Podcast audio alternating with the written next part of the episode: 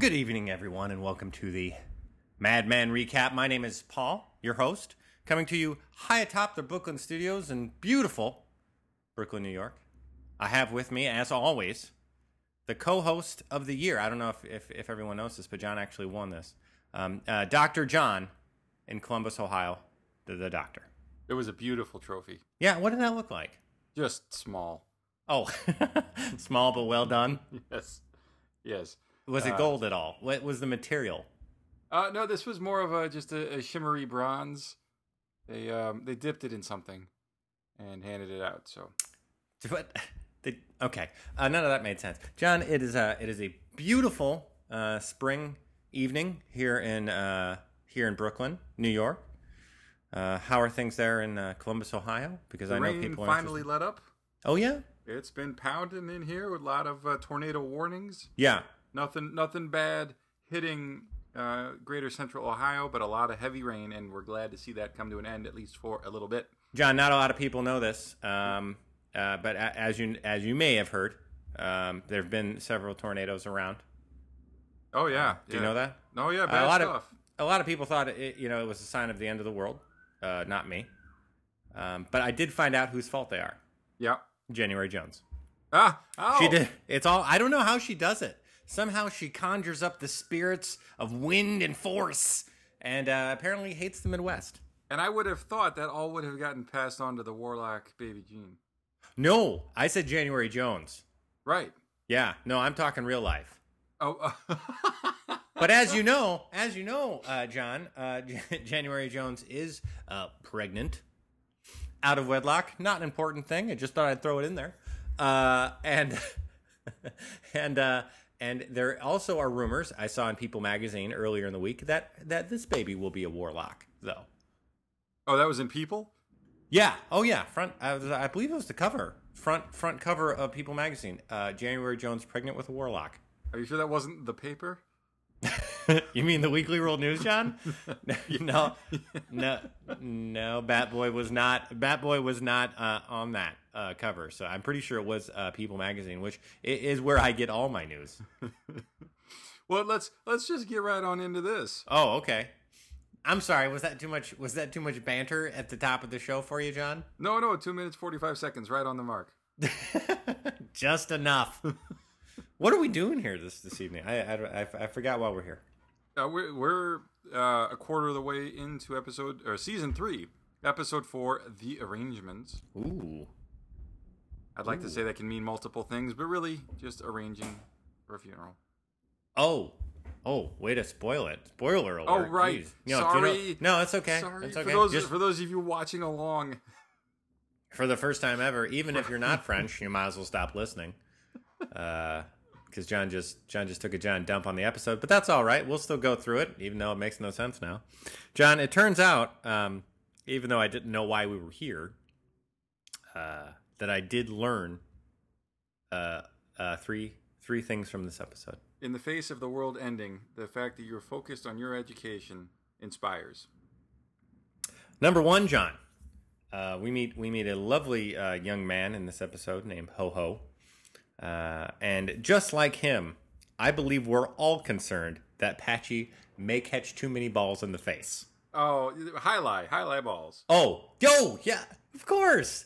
Wait, I mean, yes. You know, that was one of those things that uh, uh, when rewatching the show, uh, I, of course, that joke uh, I did not catch the first time, um, but brilliantly written. Uh, and the second time, I laughed like an idiot, like an idiot, like a slow fifth grader. That's how much I laughed. Uh, number two, number two, John. Uh, here, here on the show, a lot of times I learn instructional things, and uh, num- num- number two is, is as such. Uh, it is simple instructions for coming out of the closet. John, first, reenact any Ann-Margret scene, preferably the one from Bye Bye Birdie.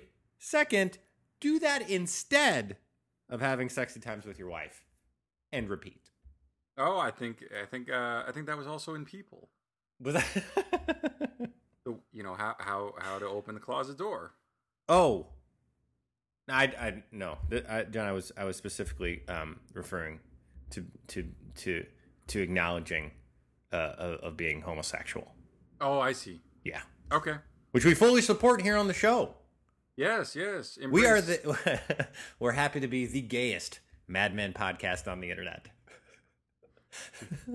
oh, that's not true. I've heard the other shows. Number three, uh, not for nothing, John, but in this episode, Bobby wears an in quotes a dead man's hat.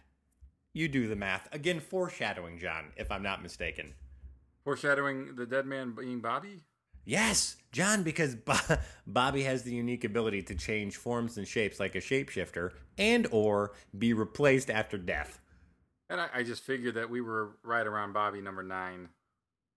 is that where is that where this uh, episode uh, uh, shows up? Uh, uh, you know, I- I've always I've always said uh, throughout our entire uh, our, our entire broadcast that, that that Bobby is my favorite um, I, character I think he has more speaking lines in this episode than he ever has. and gets yelled at more for them ever. But John, let's just jump right in. Why don't you would, would you ease me into this? It's warm in the it's warm in the studios, and I just need to be eased in today. Yeah, sure. We can. We we actually ease in with with Bobby. Mm-hmm. Um, we have both Bobby and Sally and Grandpa Gene. We're going to school. It's it's school time. It's time to take the kids to learn and, and get educated. And instead of Grandpa Gene doing that himself, he's actually letting uh, little Sally. What do you, what do you think Sally is right now? Nine, Oh, I don't know. Sure. something like that. So they're off, and and she's behind the wheel. Yeah. And Grandpa's, uh, you know, Grandpa's trying to teach her. He's like, "We're going to take up the speed." Waves the other car to go by. Yeah. Um, I'd like to say this. Uh, Grandpa Gene's yelling voice yeah, is magnificent. yeah, it's forceful, but not, you know, condescending. It's forceful and frightening. Go ahead. Um, but you know, I think this is, uh, you know, they they've done a good job of this the last couple episodes, and I think they really try and just bury this home about their relationship and his, uh, you know, his his his positive attitude towards Sally, uh, his very encouraging attitude towards her, and really the only person we've ever seen Sally have any kind of a bond with in the show Oh, yeah. That's, well, sure. Um, John, to, to this point. Yeah, yeah, um, yeah. Okay, that sounds good. Uh, Bobby's in the back seat, uh, uh, frightened for his life, obviously, because he could die at any moment and be replaced. Uh, we then uh, move on to um, Peggy's uh, uh, sister's home in Brooklyn. Yes, yes, Anita. Yes, uh, I like her sister. Now, I- I are we so. already pat? See, you know, John, I'm real confused because right right now we're floating in kind of a madman limbo, and my, my my brain can't quite place where I'm at. There's no there's no ground. You know, there's no up. There's no down. We're kind of in the middle of this whole series, right? Mm-hmm. Now, are we past the times when her sister had gotten angry at her? Because there was a time when the relationship was a little uh, a little tense. Are we Yes. past that, or are we before that? Yeah, no, we're we're past that. We're past that. That's that was all baby stuff, Okay. and that was all end of season two Okay. stuff. So Okay. yes, yeah, yeah, we're, Uh-huh. we're past all that. Uh, Peggy here is uh, is sick and tired of being sick and tired of uh, commuting to Manhattan, which I don't understand. Uh, I, As a commuter, as as a commuter that does the exact commute that she does, uh, uh, I guess it must. Well, she says it takes her two hours there and back. no, an hour each way. Oh, an hour each way. Yeah, Well, one I guess hour. That, I guess that's about right. That's what you do. I'm a little under an hour, but uh, but oh, okay. She just needs to toughen up. well, now you, to be fair, you don't really uh, have the hose ripped up by this, but you don't sit down. I do. I do sometimes. Oh, you do. I thought you I said do. there were no seats. No, never. But uh, in the evening, some you know, I sometimes I work a little later. Sometimes, Okay. uh, or you go in a little earlier. You can Okay. snag a seat. I like to push a pregnant woman down and uh, take a seat. Oh no, no, that's a joke. That's Betty, clear. Betty's, that's Betty's rubbing off on you. that's clearly a joke. That's clearly I would never do that. Um, but uh, that, yeah, well, any, any, anyway, Peggy, uh, uh, she's done all the math, John. She's done all the calculations. It turns out it's not in her best interest to not live in Manhattan. And clearly, John, she's a single lady. Uh, she's she's she's she, she's she's taken a sledgehammer to the glass ceiling, you know, and uh, it only, it only makes good sense that she should be in Manhattan, right? I think so. I think so. Did you like how that scene ended? You know, where where her sister goes, "You're going to be one of those girls," and uh, With I a- am one of those a- girls, with- John. With a wry smirk. You notice? She really, Yeah, uh, oh, she's yeah. embracing that. How can she not be proud of herself, John? She's accomplished a lot. She's done the impossible. What is that? Moving on. We are then are back in the uh, we're we're at uh, Sterling Cooper. Yep. Um, and this is for the first time, John. We meet uh, the brilliant Ho Ho. Is that his real name? No, I think that's some kind of uh, diminutive for Horace. But would you really? Is that is that one of those waspy names? You know, like you got like Buff. No, the Ho Ho thing. You know, because you got like Buffy. Uh, yeah, well, Uh, you know, here's what I don't understand, and this is the at least the second character we've seen do this. Why is Pete Campbell uh, affectionately referred to as Humps? Wh- what? Humps. Humps. I Ho, get you. Ho Ho calls Pete Humps, and this is the second time we've seen a character called Pete Humps. Now here's the thing. Now, uh, now, now, I'm I'm gonna um, I what what I have in front of me here, John, um, are, are are the are the are the pieces of this puzzle. Okay, right. I'm gonna put, I'm gonna put them together to you, and I'm gonna sh- I'm gonna hold it up in front of you so you can see what's happening. Um, I think what's going on is they went to college together, and maybe Right. these are college nicknames. Right, but do we? I don't think we ever get an explanation of the. Oh, I, mean, so I think I think you weren't you weren't is- surprised by my by my puzzle piece. Okay. I think Ho Ho and Horace makes a little more sense than Campbell and Humps. I mean, here's the thing, John. Uh, let's piece it together again. Uh, you've got. A lot of piecing. You know, maybe, uh, and I know that Matt Weiner does listen to the show, obviously, because of the whole French thing. But um, uh, maybe he's embraced the nickname Rapey Pete, and he's sliding it back in as Humps. Does that make sense? Does that explain it for you? Perfect. Thank you, thank you, thank you. It's what I do. It's a gift is- from God, John. So this is fascinating. Our, our friend Ho Ho, he is he is he is a uh, he's a trust fund kid, if you will. Mm. He's got a, a- an extremely wealthy father who made his money from uh, apparently shipping soldiers over in the big war, Mm. and um, and so he has all this money, and he has a passion, and his passion is to take the great game of High jai alai public. Bring it to the people, John. I I I have witnessed one of these frontons. One of these what? what? A fronton? fronton. Is that what it's called? Well, that that is the name of the arena. If you ever go see a jai alai match, it takes place in a fronton. Well, here in America, we call them uh, stadiums. No, actually, they also are called fronton. I was in the Florida one. Listen, I'm a I'm a patriot, John. So just so back off, okay, buddy? But anyways, for some reason, he's gotten behind this. He's got his numbers with him. He's like, I, you know, by uh, by 1970, it's going to take over baseball. Clearly, you get to sit close. It moves fast. Yeah. And actually, jai alai is clocked as the fastest uh, sport behind golf when you're talking about pure ball speed. and we are. Um, and he even points out that there, there's a fantastic star of jai alai, a gentleman Yeah. named Patchy, who, Patchy. you know, as you referred to in your opening, is uh, he's a little nervous about the whole jai alai uh, balls to the face. But uh, I'm sorry. Uh, th- well, we're all worried about that, John. But so uh, you know, he's he. it- It's really funny because he has all these things. He's like, "What can we do?" You know, TV show, all the networks, music, Yeah. print, newspapers, radio, and uh, it's just you can. It, it really almost felt like you were, you know, dropping a wounded baby seal in a bunch of sharks. Like all these guys were just ready to, like, hey, let's take the money. Well, here's the thing, John. I th- they give they continue to give him like uh, little little wake up pokes. You know, like for instance, he's like, I want it on every network. I want it on every network at the same time. I want it on every network in color. Uh, uh, ABC ABC doesn't even have color. Okay, well, every network that has color, and then that'll be. I mean, it's just ridiculous. I want it Yeah. to be like a president's speech, John. Right, right, and you know, and he, he wants the TV show where the guy is flying around the world solving mysteries. I mean, who, It's you know, the dumb. This this this guy could be the dumbest guy um, ever. you know, and and he and Lane, you know, smelling victory is like, well, I don't think it's worth really anything unless we can say for uh, you know at least a million. And he's like, oh, that, you know, that's fine. That's a third of my budget. Jeez. Yeah, buggies.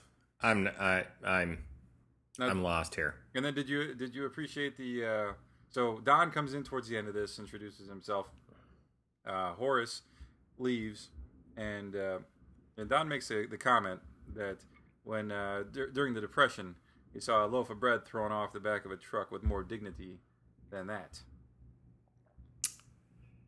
Yeah, that was, it was uh it was it was it was a bit obvious. And then what what does Pete come through and say? Well, so um, so so Don says to Lane, he's like, "Do you guys have any idea who his father is?"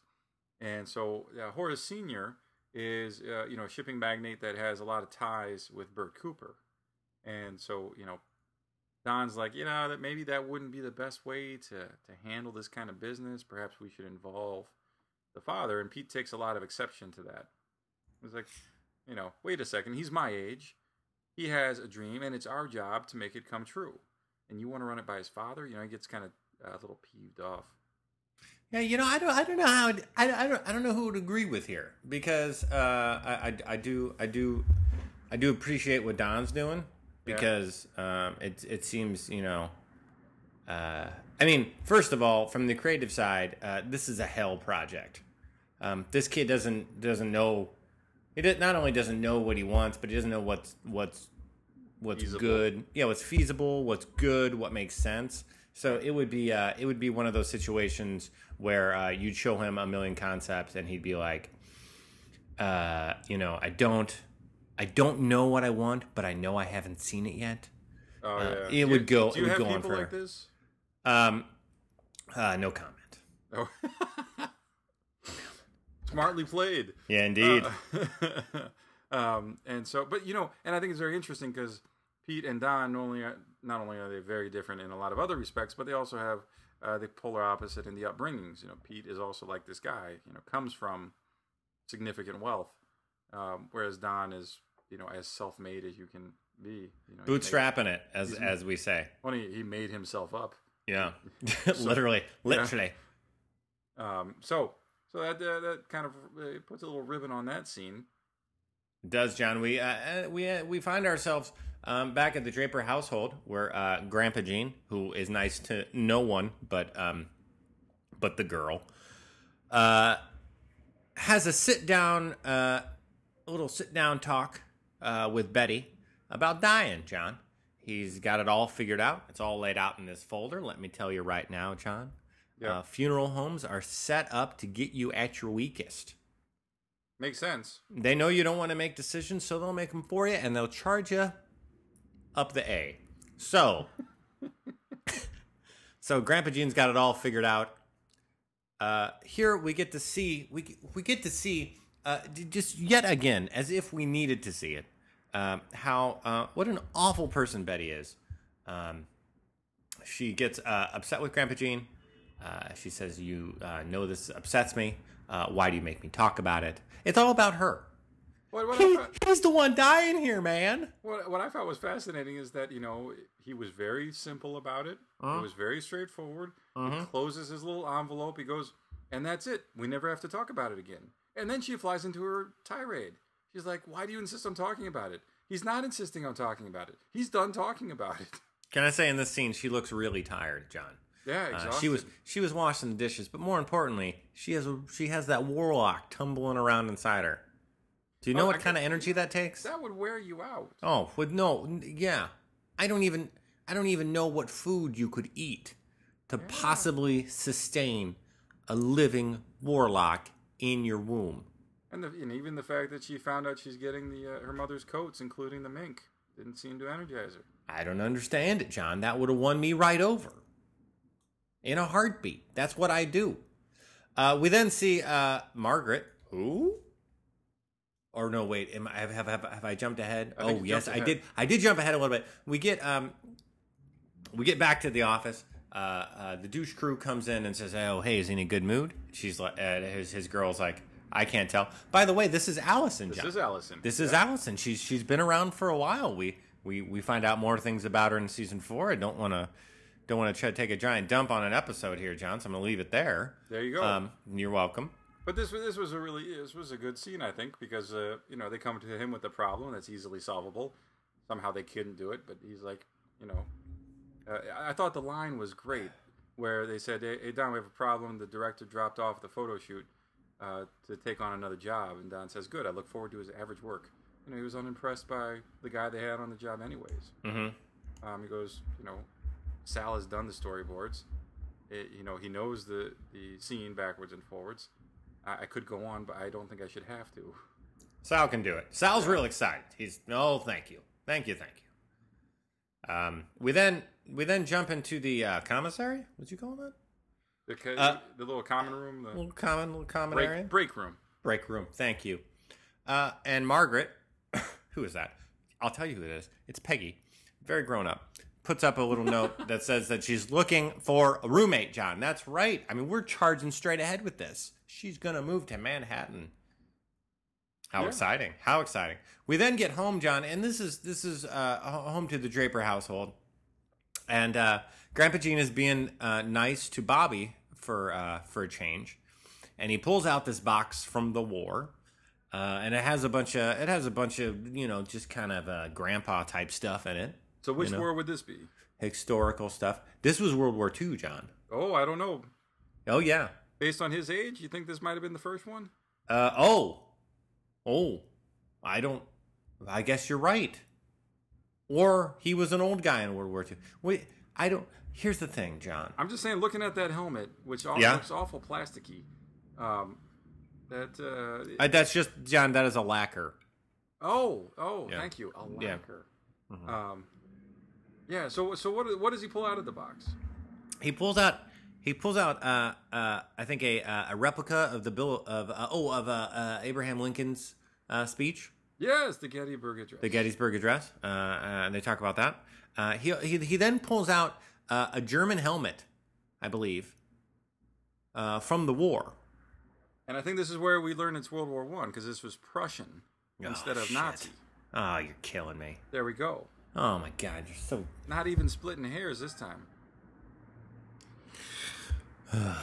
So, uh, so, so what happens with the? Oh, well, well, you missed it. What happens between Oh, the. Gettysburg and the helmet? I don't know, John. I'd tell me. The medal. Mm. And what medal was that? The medal for beating the clap. Oh, that's right. Oh, jeez. Yes. Uh, well, he actually did have a medal. Uh, but then Grandpa Gene says uh, they should have given him. They should have given. Too bad the military doesn't give out a medal for beating the clap. Hey, oh. And, I- and, and this is where I'd, I would like to just throw this out. If anybody would like to design the medal that you would get for beating the clap, we would love to have that and share that with the rest of our listeners. Yes, I, I got to tell you, uh, I I'm drawing a blank on that. I have no idea the graphic I would use. you know what I would I would use two hands clapping. right? And what co- Um, what color ribbon? Oh, okay. Well, uh, breast cancer's got the pink. Right? Uh, AIDS has got the red, Right? which is not better. Uh, Well, kick it, Clap kick it could- around for a while. okay, okay. Maroon, And maybe. we, and we we get back to the helmet, and uh, you know he's talking about how you know he thinks that this is a guy that he shot, and starts Yeah. talking about some of the good sides of war. You know, as far as makes you a man, Hmm. living on the land, Hmm. um, and puts the helmet on on Bobby. And there's this interchange where Don's like, "Hey, take that off. It's a dead man's hat." yeah, that's a dead dum bum bum foreshadowing. Yeah. and and, uh, and Gene, you know, is very, uh, you know, insistent that he keep it on. Don takes it off, walks away, and then Grandpa Gene pulls out an Oriental fan, and uh, just ends the scene with, "There was a girl." Ooh, really and that funny. and that's and that's that's that's that's working backward to the clap, John. and that leads into a girl. And Oh. we see uh, we, we we swing over to uh, Oh, our friend my. Sal's apartment's bedroom location, and we have uh, apparently he has married a lima bean. We have. Um, I don't. I don't think she's. I think she's lovely, John. you Uh, think that is lovely? You think that Yes. not only shade of green, but that I thought you hated the ruffles of all these ladies. Oh, I love it. I'm loving it. I've changed my mind. Uh, she is. She is. She is like a. She's. A, she. I shouldn't say this. Uh, she is a. She's a ripe lime. Um, uh, for uh, Sal's gin and tonic. If you know what I mean. All right. Um, she comes out of the out of the uh, the changing room, uh, ready for a, a little tussle, a little love tussle, as I as, as some may call it. uh, comes over to Sal and say, you know, hey, hey, I got this. Uh, it was on sale, and it's warm in here. hey, oh, hey.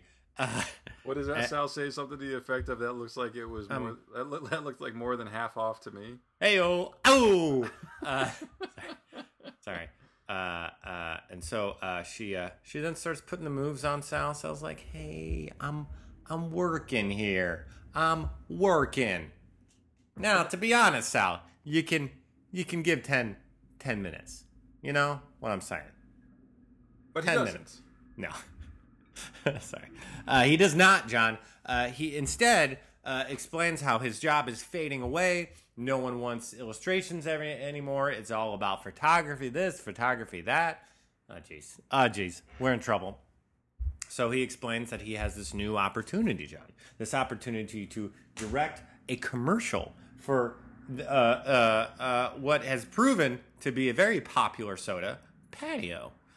Um, and uh, he, he, he starts to explain that uh, it's going to be just like Bye Bye Birdie. She says, "I I don't I don't remember uh, what what's that? What, what what do you mean? Oh, let me act it out for you." I, by far and away, the entire uh, greatness of this scene is, is simply made by Kitty's face. The look on her face. Oh my goodness. The this is not right look. Yes, yes. I'm, I, I I know what I'm seeing is not what I should be seeing. And this is not this is not uh, this is not usual for a heterosexual uh, dude, aka husband, uh, to do. And you know, after Sal finishes the, the entire reenactment with the dress mm-hmm. tussling and the back and forths and the breathlessness, they lay back down together again, and she looks like she's worried about being beaten.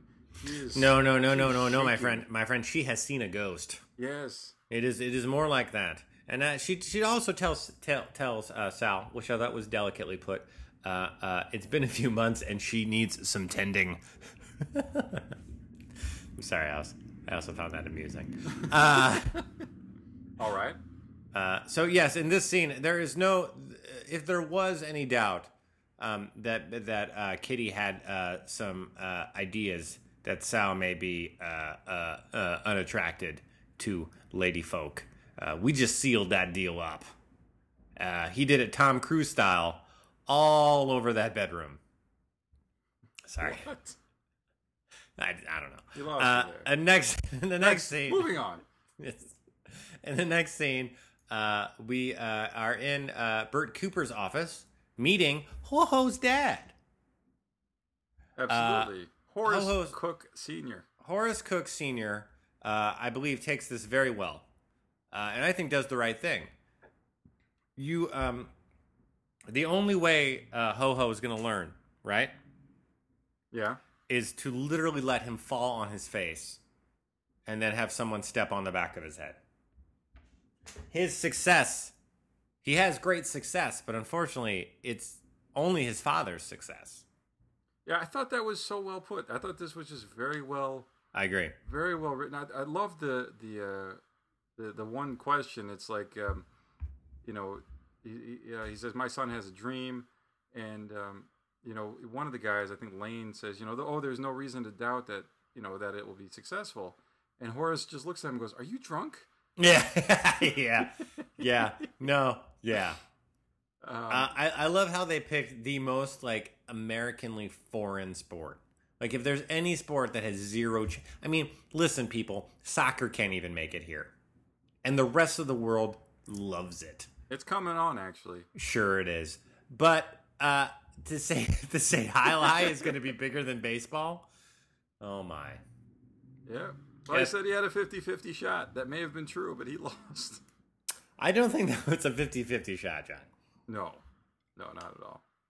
Um, That's like saying I've got a 50-50 shot of waking up tomorrow and not looking like Paul Giamatti. Yeah. Okay. I got no. I'm gonna lose. I'm still looking like Paul. But so, but the the way I like you said, the way I think this is handled so well is that not only do you allow him to fail, but you also, you know, you, you allow him to fail with you. You know, he came to you.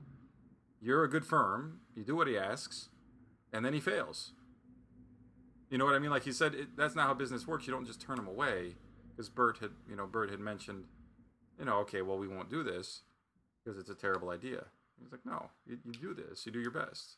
I don't know. I kind of I, I see the argument of no. it- Listen, if we know this is going to fail, Yeah, it doesn't do us any good to do it. sure. As a Um, company, because yeah, as a company, because then it's ex- exactly like they say later. The, the, the advertising is in a, in effect. I don't think in this case, but in, in effect, it could be blamed for that failure. right.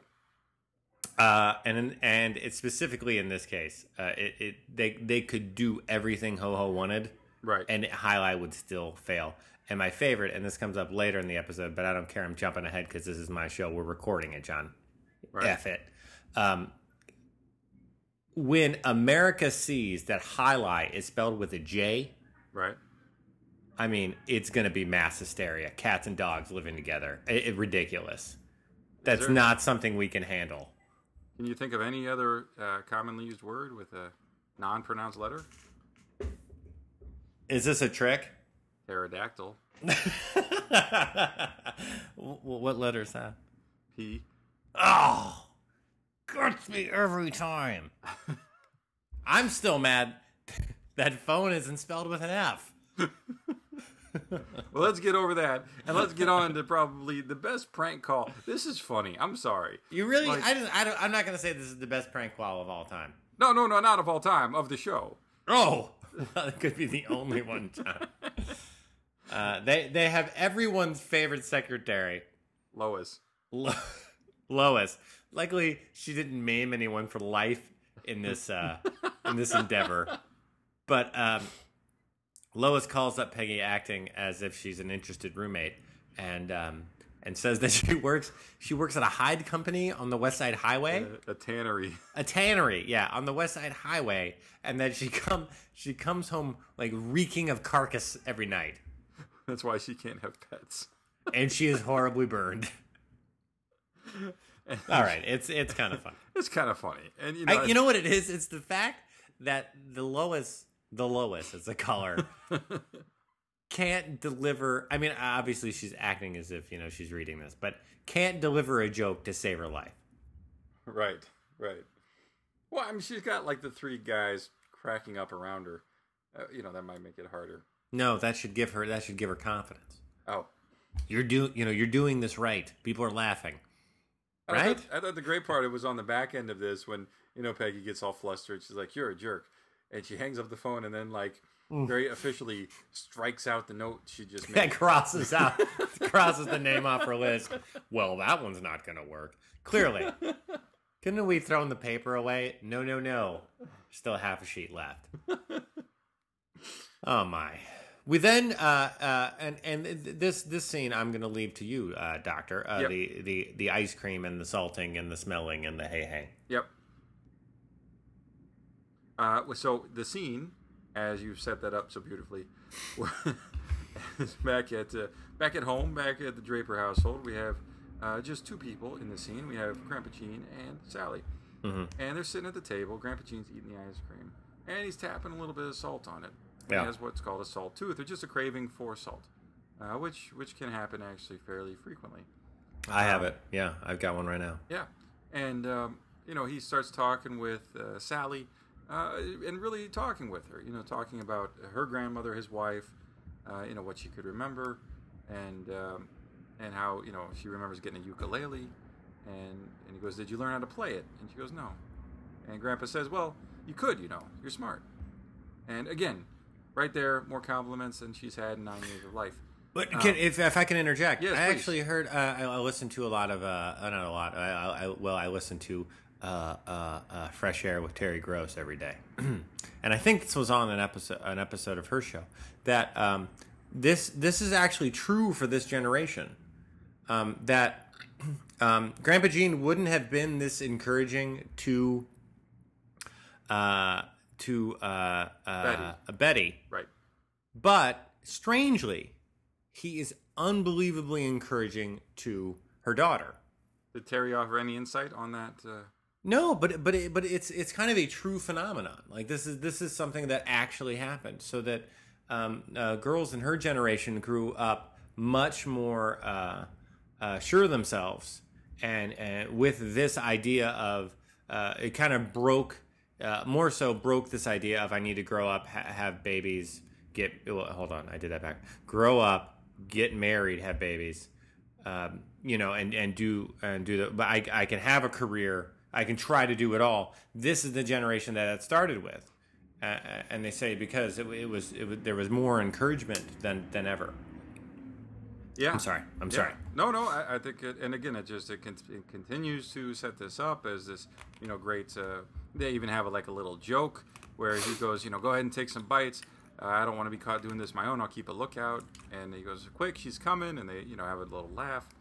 Uh, you know, a really nice moment, and then a kind of a sad end where he says, uh, maybe not sad to everybody, but he goes, you know, it tastes like chocolate, but it smells like oranges.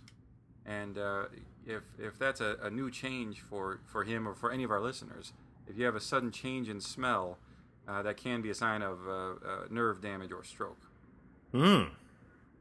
um, which is you know, well, well we can go any order we want. So he, he he's going to uh, you know he's going to pass out from uh, from stroke. Now, how do you know it was? A, is this what tells you it was a stroke? Well, that and the fact that you know he's he's had multiple mini strokes in the past. We've been told this um, by by uh, the family members and, and his different hospitalizations. He's on the blood thinning medication because of these these strokes, these little clots that are going to his brain. Yeah. So yeah, that that's what's going on. Oh my.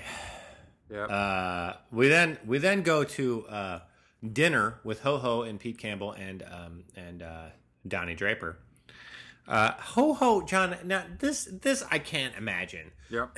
being at a um, a client dinner like this, right? And having the client pretty much uh, uh, uh, melt down, uh, uh, open his guts to you.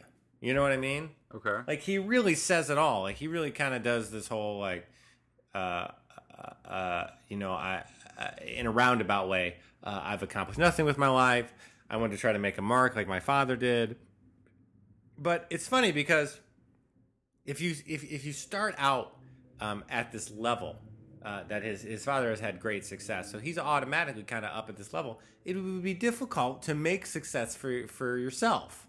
Right. You know what I mean? Like the only thing he can do is is like these grand uh, uh, ideas, right?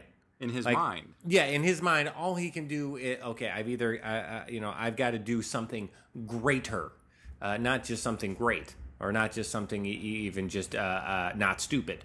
Uh, and he talks about you know oh, I know it's crazy, but for uh, my father's seventy fifth birthday, I have this dream of giving him a team. That's just stupid, right? Like it, it, it, it's it's this it's this uh, uh, it's this constant battering in the uh, in, in uh, Sterling Cooper's just face of uh, uh, stupidity. So I can, s- I, I mean, Don tries to talk him out of it very uh, directly Oh yeah. and, and yeah. fail and, and fails. Uh, I think, and and and he, he says to Ho Ho, you know, uh, you know that he, he might want to turn he might want to turn his uh, his focus to a different uh, ob- obsession, uh, and and Ho Ho, I think thinks about it for a minute, um, and knows what Don is saying, uh, but refuses to believe it and says, "Oh, I see. This is just." It's one of those ad ad men. Uh, you zig and I zag back into your arms. I read about it in a Um, yeah. book. in a book. I heard about it on the radio. Uh, yeah, I mean it was. Um, I mean, I think it's one of those. It's one of those denial situations. Uh, he really has no other ideas, um, uh, and he's in love with Patchy clearly. Uh, and uh, this just seems like something that would be fun to do. Right, right. Because I mean, Uh, you know, he could do something great. You know, he could set up, you know, a parks project, or he, he could do so much with that money. Mm-hmm. And I think that's what Don's trying to point out. Uh, Mhm. And I think Don has a you know a different feel for this. Again, having come from nothing, and you know somebody like this. I, I was thinking about uh, Charlie Sheen the other day. Oh, don't do that. And, well, no, and, and I'm, I'm not. I'm not pulling uh, on Charlie Sheen in any way. I'm just saying, like Charlie Sheen has had, you know, un, un, uh, unmatched, um, you know, surroundings as far as wealth and probably yes men, and you know, his world is just different from so many people. Yeah, Uh, I think that would fit with this guy fairly well, minus the uh, tiger's blood. minus success, truly. But yeah, he, he's he, he's living in a different uh, a different reality, certainly, um, uh, and he struggles with it. Uh, I like at the end though that he he then puts all the weight on the advertising company. If this doesn't make if this doesn't work, I want you to know it's your fault. Um, Yeah. and yeah, I don't know. It's a tough one. That's a tough one. That's just that's just eh, it's just stupid. But you know, it's cool that I, I think it's cool that they they brought this in though, because it's because I do think that I mean there's a lot of there's a lot of projects out there that just get started because someone's willing to back it. Uh, take Oh, the yeah. inter take almost ninety percent of the internet, Yeah, yeah, right? yeah. So yeah, it's a, it's it's it's certainly it's certainly a, an interesting storyline uh, and a dy- dynamic to bring to the business side of the show, which of course I always think there's not enough of. We then go back to the office, John, and we're in the commissary again. I'm sorry, the break room, and um, Margaret is there. Um, someone has graffitied her uh, her ad for uh, a roommate, and Joan is going to tell her how to do it right, John. I really enjoy these. The way these set up and the way these play out are, are great. You know, it, I really don't know that I've had a uh, an interaction between these two characters where you're like, well, that was just dumb. Yeah, know? no, they're always brilliant. I because because the writing for Joan in in the in in the way that she uh, the way that that character is built to just be so supremely confident all the time is irresistible. At least in the office. Yeah, no, no, no, her office demeanor, right? Exactly. To be just she always knows what to do Yep. And isn't flustered. Uh, it, it's amazing. And uh, just as a, a brief uh, synopsis, then, you know, it, Joan kind of gives her a layout, you know, saying, you know, look, th- th- be fun. Yeah, You know, i- this is an adventure. Uh, two young girls in Manhattan. Am I right? You know, uh, fun, perky. Um, you know, and, and, and I like the way she ends it. She's like, don't put it there. You know, everybody here knows you. branch out. that was good. It And was I, great. and I like it how, you know, as soon as Joan walks off, like Peggy scurries to write it down word for word. It's wonderful. Uh, we then pop over to uh, to Don's house. Uh, uh, he's in bed. Uh, uh, Betty is asleep. Uh, he obviously can't, and he goes into his room, uh, uh, the den, uh, where he keeps all the money and his past, and pulls out that shoebox his brother sent him of pictures, and is looking at uh, his own parents, his own father. Um, I thought there was going to be a flashback here, and there was not. Um, I guess yeah. I don't. I don't. I don't. I don't know if I quite caught the significance.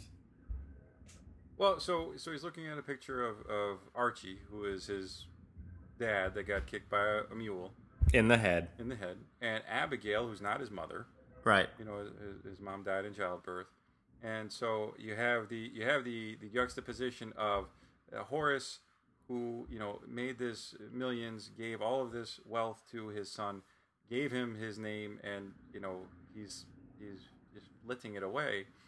And then you have Don, who got none of that. Don got nothing, um, you know, except a bunch of beatings from his dad, and uh, you know has has done great things with it. But you know, it's not like he can. He doesn't even have an opportunity to make anybody proud. You know what I mean? Like he, he can't do this for anybody because it was he never had anything.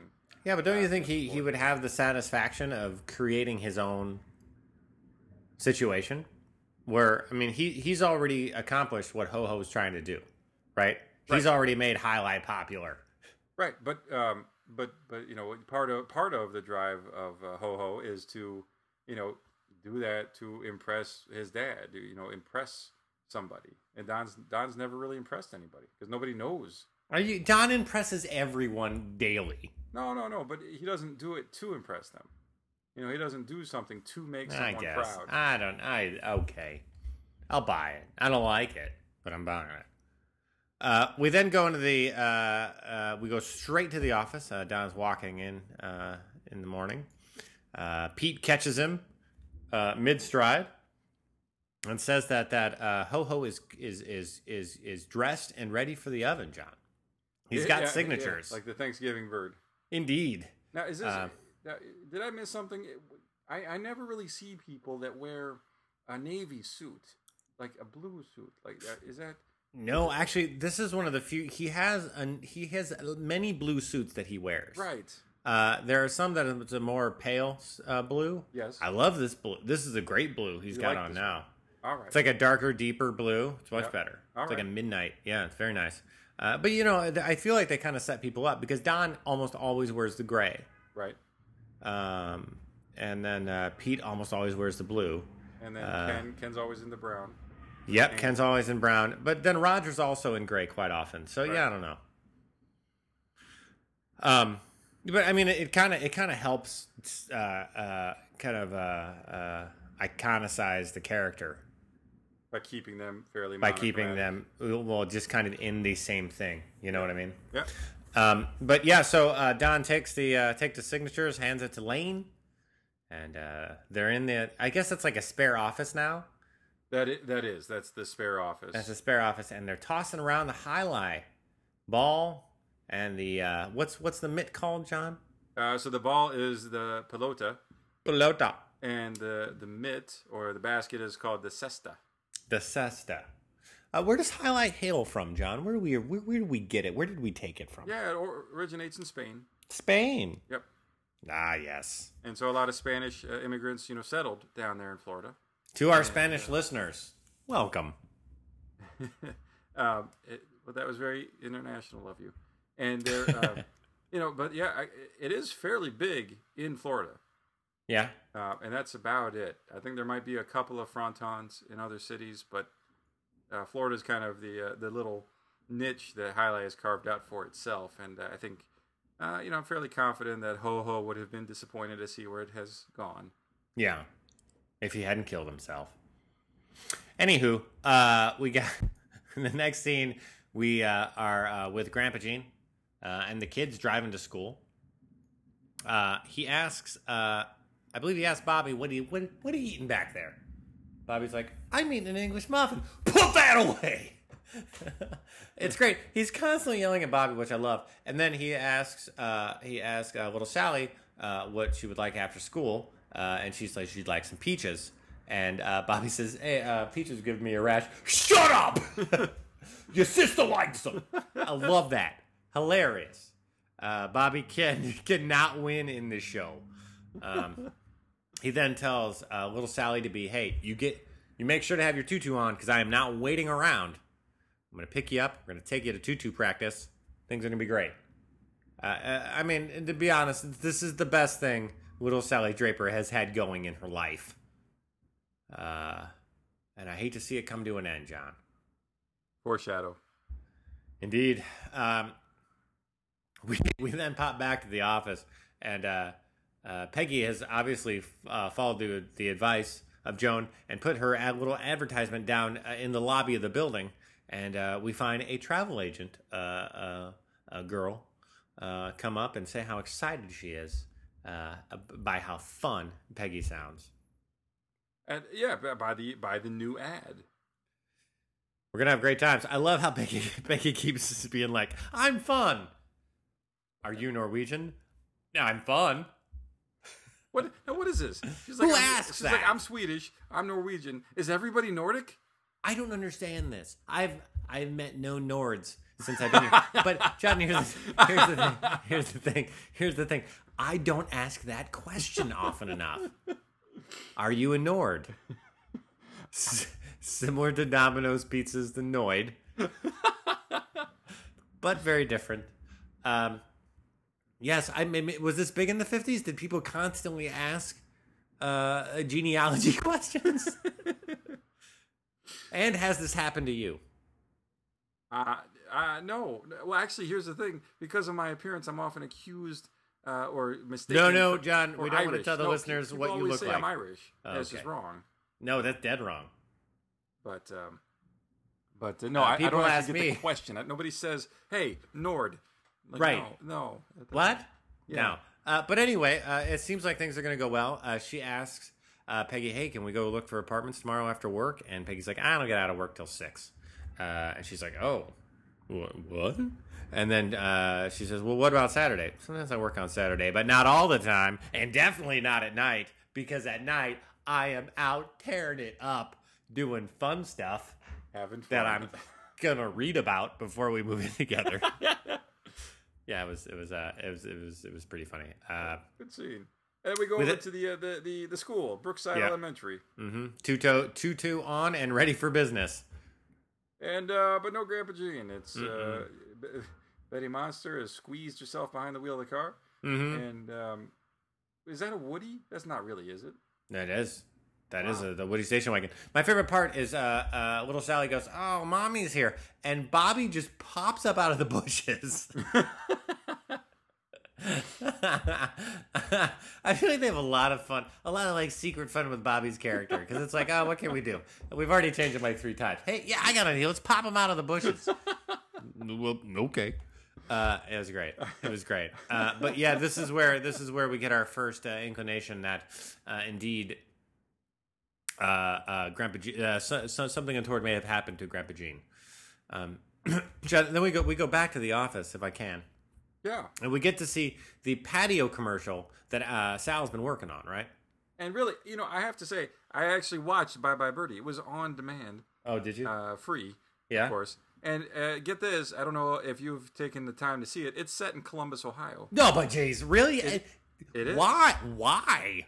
So it's uh, well, we won't get into that too much, but um, it's now I'm now I'm interested. Uh, well, uh, the, the, as short as I can make it, uh, Birdie is the name of a, a rock star in the movie uh, based on Elvis, Okay. and and uh, they run a nationwide contest to get somebody to get a uh, you know a goodbye kiss by this performer, Okay. and they simply draw the name of a young girl in Columbus, Ohio. Now, John, you've given me an idea. Yep. I know a, I know a birdie, Yeah. if you know what I mean. Listeners, I would like to offer up um, my brother, Dr. John, to uh, be a, a, a nationwide contest. Uh, if you can send us the funniest um, clap medal, you will get a goodbye kiss from Dr. John. Is that is that we're we're, put, we're making this a promotion? We're making this. We're making this a promotion. Men, man, woman, cat doesn't matter.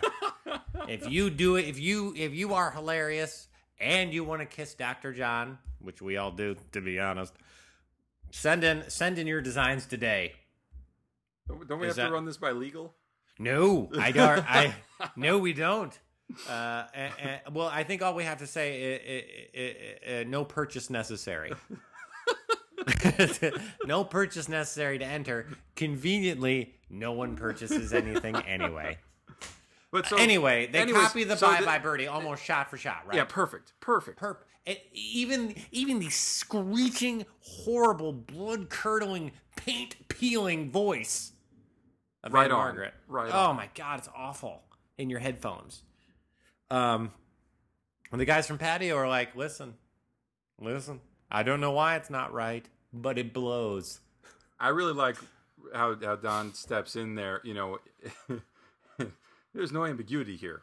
Yeah, This this is exactly, and I mean exactly, what you asked for. yeah, yeah. And uh, and they still manage to be kind of jerks about it. Uh, well, I'm going to be magnanimous and say it's our fault. Well, that's, that's exactly what you wanted. Well, no, I mean, no, I'm impressed that they would do that. That was that, that was pretty awesome. Oh, really?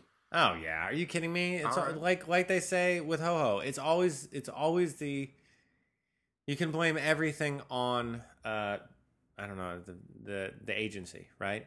Yeah. The agency's always wrong. I mean, the, we will we will take fault on everything because you're the boss. You know. I got you.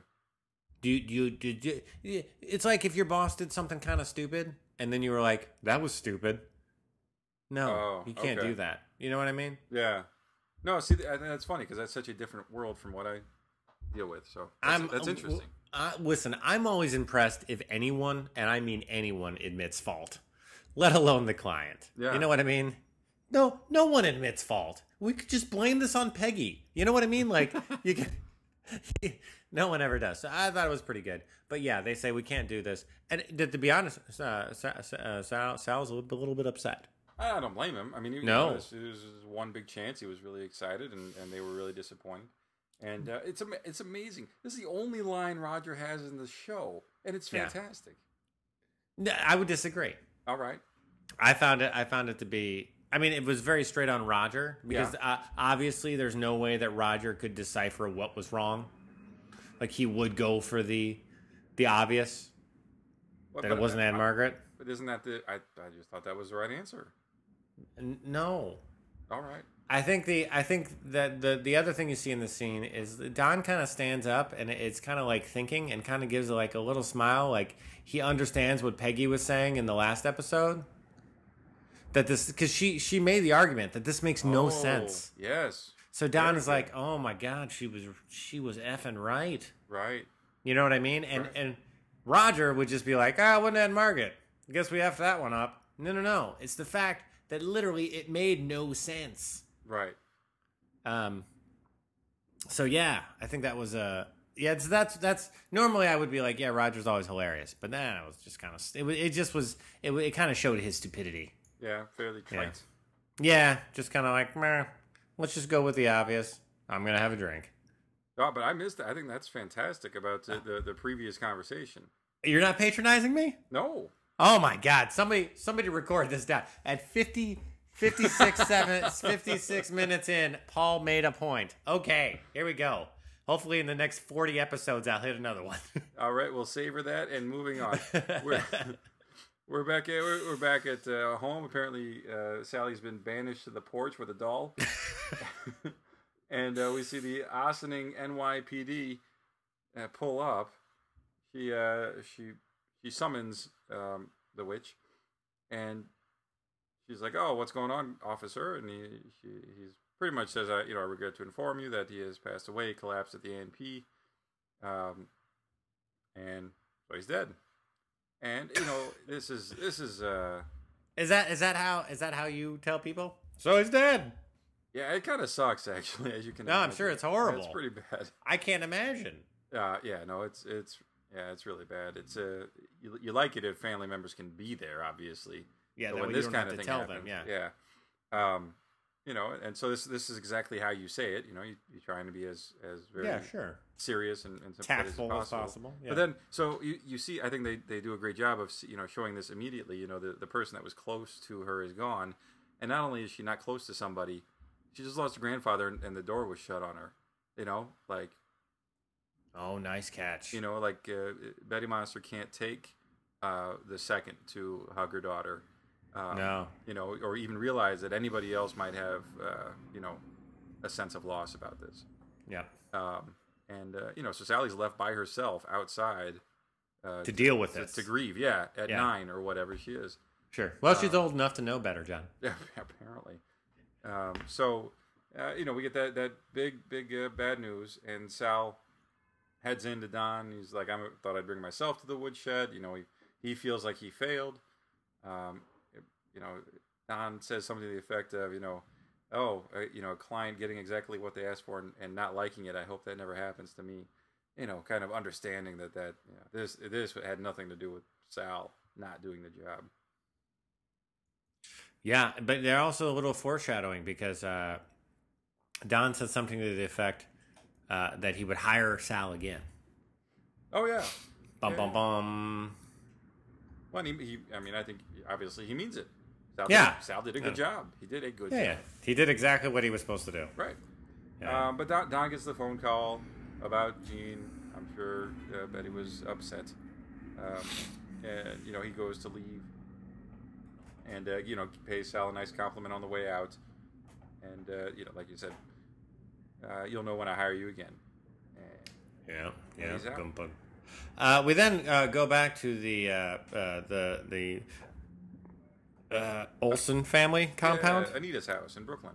the Olson family compound in Brooklyn, uh, where uh, to ease mother into the news, uh, Peggy has taken her company discount uh, uh, from Admiral and, uh, and and got mom a new television because earlier in the episode, um, Mama Olson was slapping the shit out of the TV.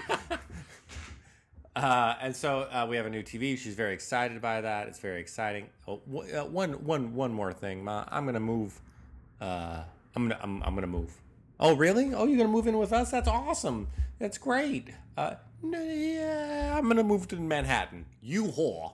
you know you're gonna get was. raped. You're gonna get raped. Turns out, John, and I'm gonna knock on wood here. Uh, uh, uh, been here seven, uh, six, a, a, a while. Yeah. Have not been raped. Yeah, you're in Brooklyn. You're safe. Yeah. Oh well, not for the not. I was in Hell's Kitchen for the first uh the first year or so, uh, and yes, still. I mean, I was dodging rape daily. Is that a bad place? Well, it is called Hell's Kitchen, John. Actually, it's just these days it's just mostly empty. Uh, but uh, yeah, no, just I just walking down the street dodging rape. It was everywhere. Manhattan, watch out, scary place. Yeah, well, t- so Mama Olson didn't take it well. It ends just with Peggy leaving. She's like, "Okay, good, good night, Ma. I, you know what? Eat it." But you know, I mean, the, she she does all this posturing, and then as the sisters are talking before Peggy leaves, you hear the TV come on. Oh, sure. You know, it's so a you new know- TV, you know is, John. uh, what's that now? It's a new TV. You can't just. I mean, you got to turn it on. At that point, it's paying for itself. We are end up back at the Draper household, and everybody's talking about the dead Grandpa Gene, John. Yeah, yeah, we got we got the whole fam now in. Will and Judy have come up. Mmm, my favorite. That guy's a hero. Oh, Will. Yo, yeah. Apparently, he's like uh, an AMC favorite as well. Oh, is he Uh, they got him on their newest um, their newest series. called douchebag? Uh, close. This Okay. is uh, the Killing. Oh, have you been watching The Killing? I haven't. Sometimes I feel like we're shilling for AMC a lot. Yeah. No, I've I've I've been boycotting The Killing. Oh, really? I don't believe in killing, John. Or The Walking Dead? Or The Walking Dead. Zombies don't exist. But uh, but anyways, we get back. We're talking uh, with the family. They're talking how Eugene Hofstadt was number two at the bank because there were two of them. Um, they make some comments about uh, you know uh, Ruth and the the uh, the other woman. Uh, what was her name? Um, Oh, yeah, stupid. Yeah, Yeah. we all know who you're talking anyways, but uh, you know they, they they laugh a little, and that just sends little Sally over the edge. She marches into the kitchen, tells them what for. And, about. uh, Yeah, a man is dead here. right, right. A man has died, and you're sitting in here like a bunch of jackasses Well, and and you look, laughing. you know, you look at Sally's face, eyes Yeah, are red, upset. nose is red, just uh, you know, completely distraught. And again, you know, you could uh, you could give a hug, uh, but no. Yeah. Go watch TV and Yeah. see a monk burning himself to death. yeah, that's that's that's disturbing. Yeah. Uh, yeah, poor Sally's having a tough time. Yeah, no, just just as just because uh, I've always thought of you as a shaman. Uh, will she turn to drugs? You think, Well, or do you think she'll look she'll look for uh, for like a father figure kind of situation? I mean, Sally does not have a good future. No, it, it's going to be more of a more of a closeness thing. You know, she's going to have uh, relationship issues, probably picking the wrong guy. girl. Um, sure. you know, but uh, that that's probably what it's going to be, and I think uh, that's starting to play a little bit with, um, uh, oh, creepy Glenn. Oh, Glenn's a good guy. I love that guy. no, I, I mean, I don't know that he's the bad guy, but you know, I, I think she's just kind of latching on to whoever's around, and that'll be interesting to see what happens in season five because she's going Oh. to be. I mean, you know, that's the thing about. Uh, I mean, if she's around in season five, I know we're having to drop a lot of characters. Yeah, but I mean, you know, she's going to be, you know, kids grow. They keep Oh, yeah. growing when the cameras stop rolling. So she's going to be 16. I mean, they're going to be able to do a lot with her from a social standpoint. Oh, okay, okay. Um, and then yeah, but so they they uh, they uh, they show the uh, they, they show the burning shaman, the burning Oh, Buddhist. Yeah. Um, you know, so that's all she needs is just a, another you know whopping slap to the uh, the the self confidence with some kind of image like that. And that is a creepy image. Like I'm It looking at it right now, and because of the TV, there's like three of them. Yeah. You know, because it's not completely clear. You know, it's a little little shaky. So there's like three shadow, two shadow images behind the main one uh, of the- of the burning guy. But um, anyways, it ends with uh, you know Don and, and Betty have gone to sleep. They haven't gotten out of their clothes, just kind of collapse. Uh, he frees he frees his arm. You know, Austin needs his arm now, and Mhm. um, heads over, checks on Sally, who is clutching the rise and fall of the Roman Empire, which she had read with Grandpa Gene many nights. And uh, and Don goes to pack up the room. They're gonna get uh, they're gonna get rid of the belongings of uh, Grandpa Gene and get the uh, the little things ready for Baby Gene. Yeah, it's kind of the uh, it's the passing of the genes, John, as they say. uh, almost almost like strangers in the night. You know what I mean? Oh yeah. One going out and one coming in. And they end with the uh, the, the old timey uh, war song, the Over Yeah. There. Oh, all right. I get. I don't. Okay. You don't know that one? I don't know the significance. I don't either, actually. Over there, Right. over there. Because I think that was a World War II song. I, I agree. I don't know, John. Once Well, again, we've been back. This is the '60s. This is- Yeah, I guess you're right. I guess he wouldn't have. He may have not. World War One, though. I mean, I don't I know. Listeners can, can weigh in on this one. Because I mean, if uh, uh, yeah, he would have been super young in the uh, first one, but he wouldn't. Yeah. would have been a little older than you would have thought for the second one. Exactly. He would have been. He potentially a bit too old for the second one. So, um, well, All right, I don't know. Because uh, yeah, because Roger, Roger's a, uh World War II vet.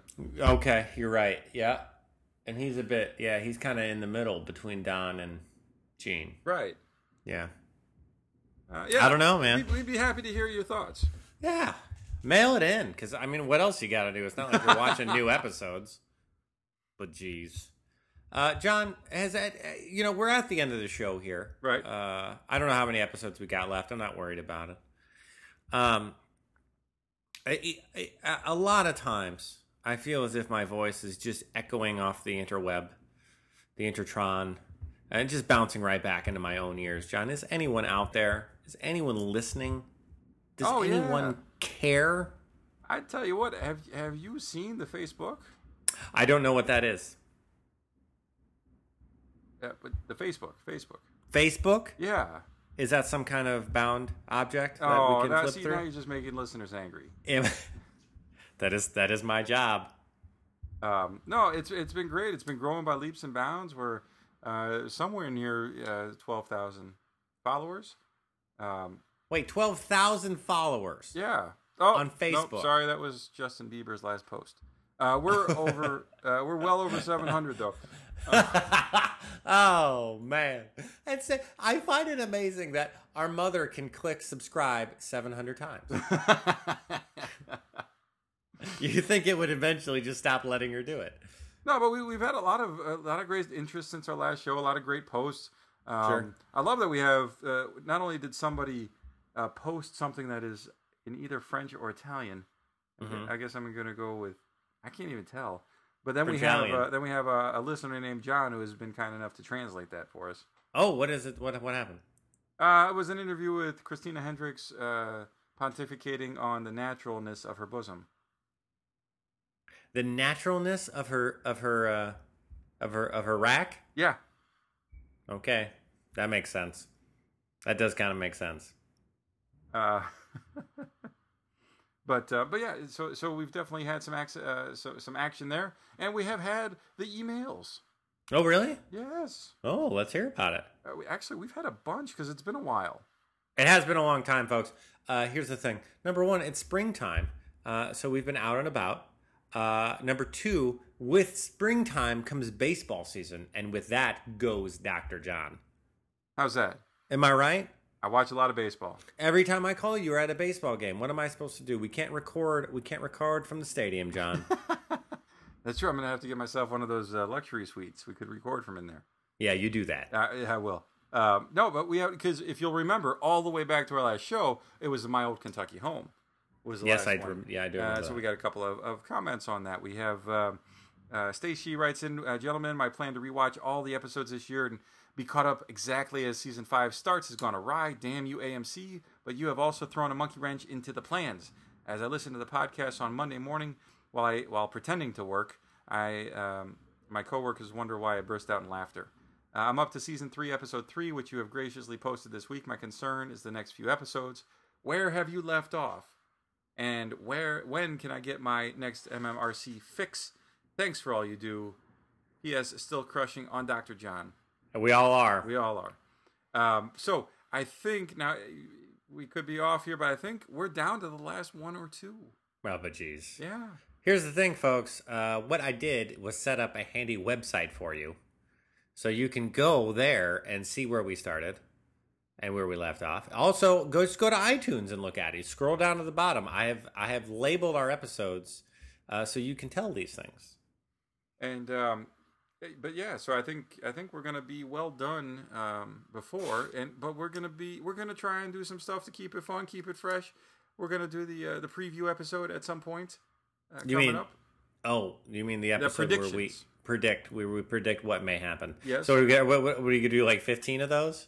Uh, no, we'll just we'll, we'll maybe do uh, one, and then um, and then at some point we'll announce all the hard work you've put into the new website. Oh, get doo doo doo. Get excited about that, folks. When the new website goes live, Yep. it's gonna be huge. What can people expect? Well, it's going to turn the technology uh, uh, community on its ear, John. Will this be Uh, bigger than the Beatles going to iTunes?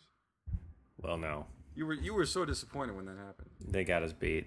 Um, all right. So uh, we got an email from William.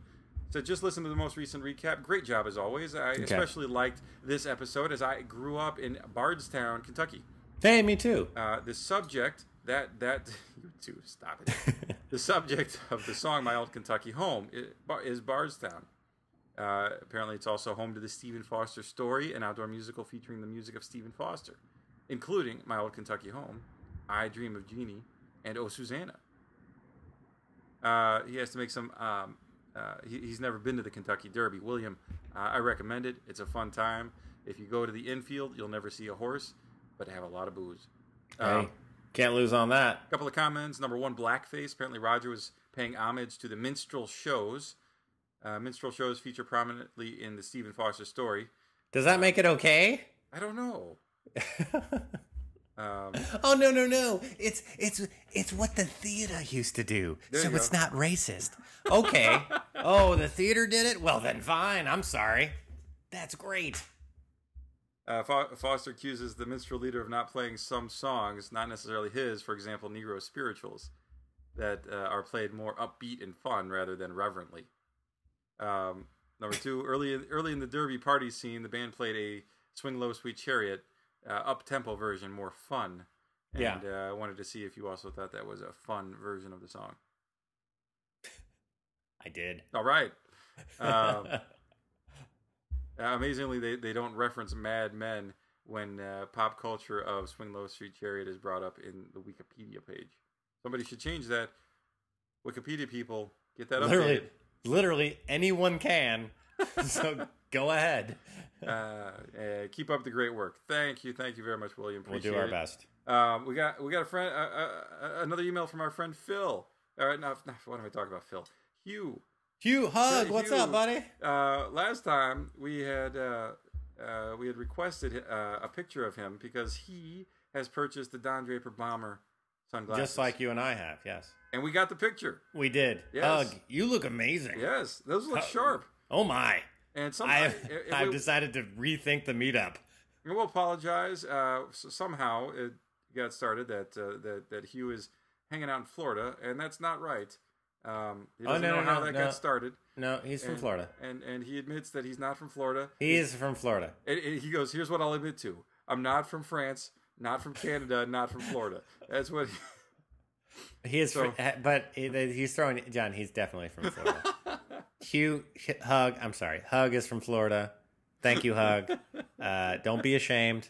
We all have things we're ashamed of. Uh, Florida's rightly, rightly so. I'm ashamed Yeah. of it too. Uh, Uh, but we got we got one from our uh, friend Paul, who is from Florida, Tampa, Florida. Sorry, buddy. Uh, I want to personally thank you for your efforts on recaps. I just drove from Florida to Illinois, long drive, my friend, oh my! and listened to many of your podcasts on the trip. I'm so sorry. And I must say, it definitely made the trip much faster and oh, enti- definitely entirely enjoyable. I'll stop it. I have listened to your podcast for uh, more than once and find myself continually laughing at not only your insight, wit, but also the banter between you and John, not to mention Kate. Paul, your indeeds and fair enoughs are well placed, and moving ons are impeccably placed. Do not change. I cannot wait for the next podcast. Well done, indeed. Thank you, Paul. Now, Paul, was it, did you write This- that? Did you? I write wrote that? this. I wrote it. No, no, no. Uh, uh, uh, I I know Paul because we all know each other, Oh, and yeah. uh, and uh, Paul, you have single handedly changed my mind about Florida. I love that state. um, we got, uh, but but you know that's not all. We got we Oh, got uh, a, uh, a write from our friend um, Cheryl. I recently heard there was some controversy over the paternity of baby Gene. So this is um, going back a couple of episodes that he may have been fathered when Betty had uh, the tryst in the bar. Yes. Cheryl was under the impression that uh, Betty was already pregnant at the time and had not told Don yet. What are your thoughts? And I will let you know I've done the legwork. I've studied the footage, and in fact, Betty was already confirmed pregnant before her bar room tryst. oh, So Okay. you know, I mean, Well, and- bummer. And, I guess you know you want to talk about uh, you know the best birth control. Already pregnant. There you go. can't beat that, can you? That's right. Uh, Can't so- double up, right, That's- Doctor? That's right. That's right. So thank you for the uh, the question. I hope the answer is uh, is uh, uh, satisfactory. Um, Okay. we got uh, we got a couple more here. Um, our friend Brian writes in Mad Posters. Well, what to do? How many days uh, count down to the next season? Talk about all the cars Don owned or drove. Uh, how many drinks per episode? Betty Monster. The background behind the story. Please, they're they're begging for more, Paul. Uh, well, we could do a whole episode on Betty Monster, I guess. Uh, the the this is pretty funny. The beardy weirdy that you hated. I hate Uh, that guy. The 60s, the times they were a change in how folk music turned into rock and roll, consumer products that were around in the 60s that disappeared, aka fizzies. Uh, talk Sure. about the DVD sets, the commentaries, the good ones, the lame ones, the Netflix rewatch. Right. Who, Um, John, can, can I just tell you, who is this guy that wrote this? uh, this is our friend Brian. Brian. I, li- I like this guy. Brian, I like you. I He's in- like you very in much. in Can I give- South Texas? Oh, good. Another. Uh, I love. I 10 love miles that. from the border. I love. Okay, I'm, I'm holding you responsible. Here's the thing. Um, everything you mentioned, brilliant. Love it. I want to get started on it. The only problem is every single suggestion requires an intense amount of research and legwork, that of which John and I do not know how to do. Uh, the thing about reviewing Mad Men is that's all done for us, right? They put on a show, we watch it, and then I say stupid things about it.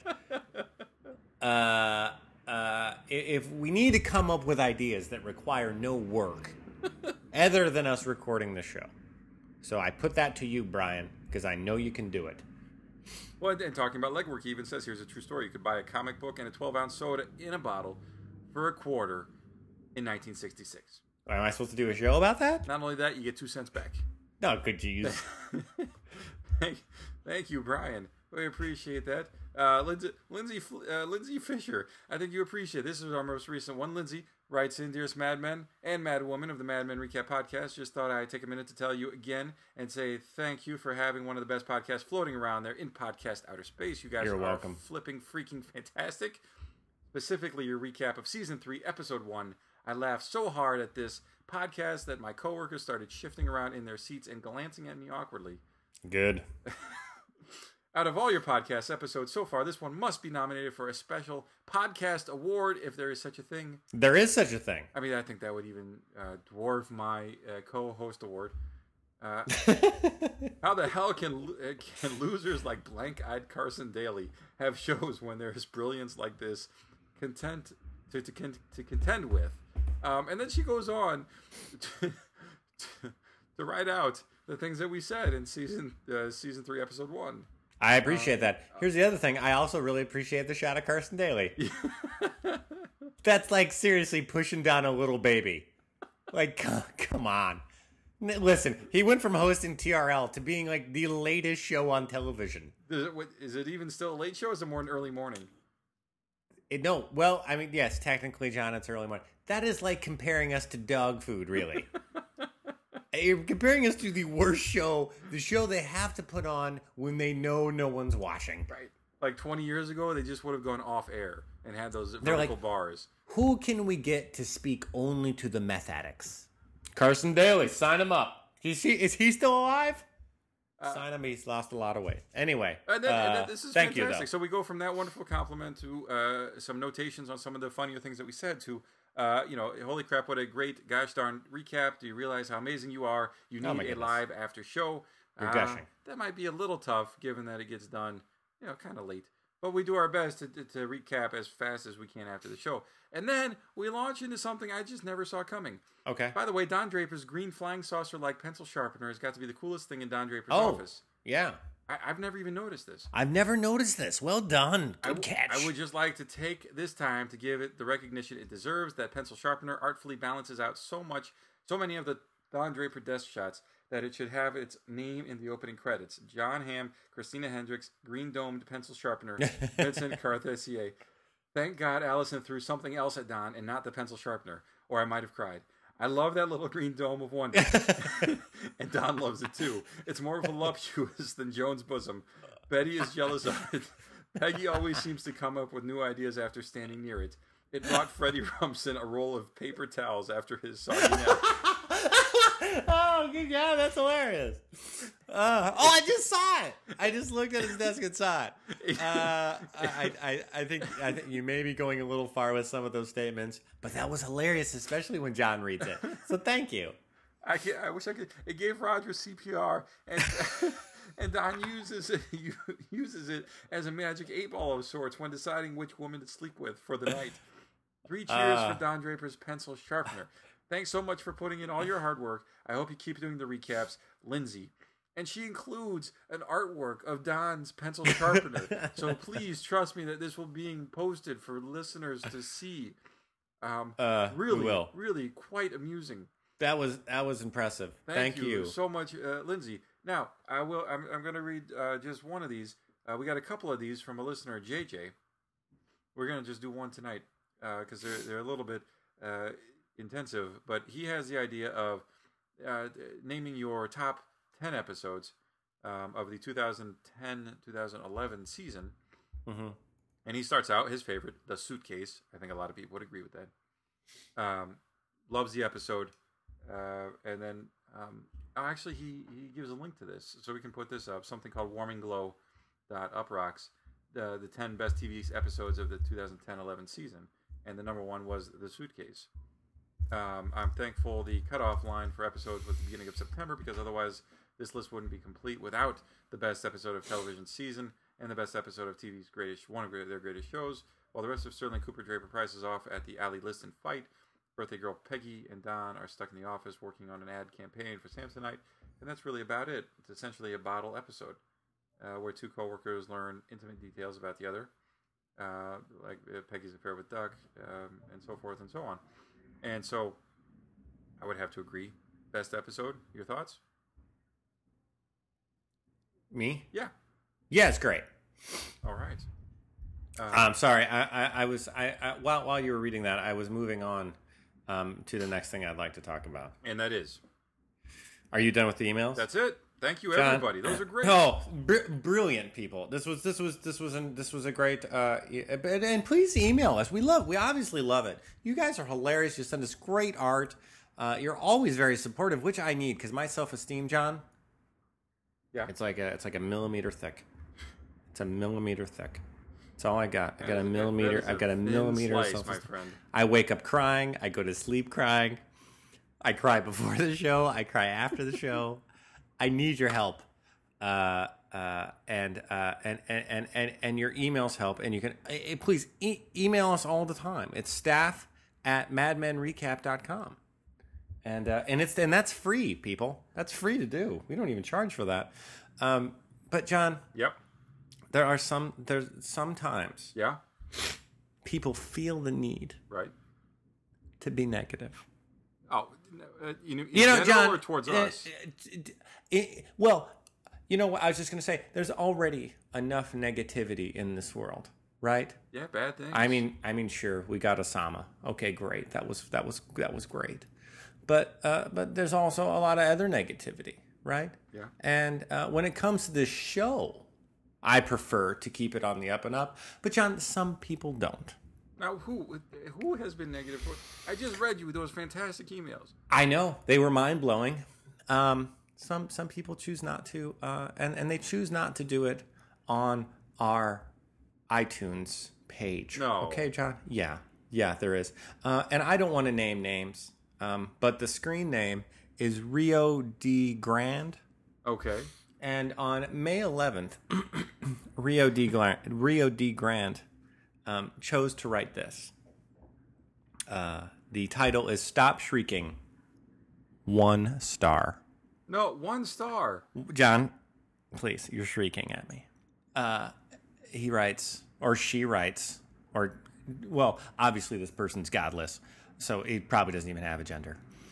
The show is good, and I love the discussion. And then just imagine a fart sound. However, you guys need to stop switching between mumbling and loud shrieking every two minutes for my eardrum shake sake. Now, I imagine this person kind of mumbling this through a uh, through a, a menagerie of uh, Twinkies and moon pies.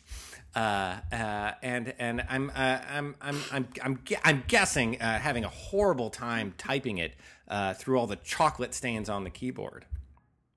Um, but Rio de Grande. Where did that imagery come from? Oh, I don't know. Rio D. Grande, uh, if you could just send me um, the things that you uh, put out for free for people to enjoy, uh, maybe maybe I could give it some judgment, and uh, and I'll be happy to send it back to you. Um, mine will be full of profanity and probably crude drawings, uh, but I'd love to hear it. Um, and uh, at this point, I was going to ask all our listeners, except for Rio de Grande, to just remove your headphones for a minute while I scream and shriek as loud as I can. Um, but but uh, uh, but I, I will I will not do that. Now, to, Um, to be fair, we've had some good reviews on the iTunes since uh, the last show as well. We have we have. I don't I don't want to just uh, I, I don't want to just uh, focus on the negative, John. Um, we have we have a great review, five stars, simply the best by dashing Nate. For whatever reason, I was literally I, I was initially re- reluctant uh, to hop on board the Madman bandwagon, but when I finally watched, I was instantly hooked. I stumbled upon this podcast and have found it as addictive as the show itself. Paul and John provide insightful commentary, a keen eye, and witty banter. This particular podcast is essential for any fan of the groundbreaking program. Thank you very much. See, we we, we, we need. I'm feeling better, John. There you I'm go. feeling. I'm I'm still feeling shrieky. No, okay. no, no. We can we can we can continue to help with the good. Uh, just uh, just the day before that one, we got uh, Gren Gren's Truppen uh, gave gave five stars. These guys got it going. Great recaps, snark, jokes, more. Well worth a listen for the Mad Men fans. Loading up on the previous episodes now. Whoa! Right now. Well, that's good. I'm going to mark both of those as helpful. Uh, both of those as helpful, and I'm going to choose to uh, uh, uh, uh, Rio de Grande uh, as, as not helpful. not helpful. And if Listen- anybody, if anybody listen- would like to come on and, and you know go ahead and push that uh, that that Rio de Grande a little farther down the list um, with some more recent iTunes reviews, that'd be great. We loved it. We, these are great. The emails are fantastic. The Facebook posts stimulating. Stunning. You guys John, are the best. They're the best. I, I think we've we've we've waxed too long. Have we? Indeed, it's an hour and a half. Oh well, come on now. Everybody's in a little bit of withdrawal. I mean, the the show should just think about that. This show should be kicking off in less than two months. Oh, what? Oh, no, it should be. Yeah, and Yeah, it's it not. should be, and Ah, it's not. uh, Gene, your shriek, your your shrieking is kind of sounding like complaining. Yeah, some wine. Oh, it's hard for me to listen to. Well, good thing we've come to the end. That's true. For my ears, for my eardrum's sake, emoticon. Who uses emoticons? Literally. All right. I wonder how dark this guy's basement is, where he's typing this out. Ending on a positive. I'm sorry. So, you couldn't you just send us that in an email instead of giving us a one star? Who does that? You know, I'm. Listen, I don't want to be. I don't. I don't want to be dramatic here, John. Too late. Uh, but uh, I, I'm guessing this is the kind of guy who pees on the toilet seat as well. You know what I mean? That kind of thing. All right, yeah, you're right. This is this is this is going. This has nothing to do with the Mad Men. Uh, listen, everybody, we're going to try to get another show out uh, probably in a couple months because we've, you know, not got much left to do. Um, but we we enjoy that you listen, and uh, we're gonna we're gonna keep this going until they put it back on the air. Uh, uh, John, uh, I've enjoyed your company. I've enjoyed your candor. I've enjoyed your soothing dulcet tones, and I look forward to talking to you again very soon. Ditto. Bye, everybody. See ya.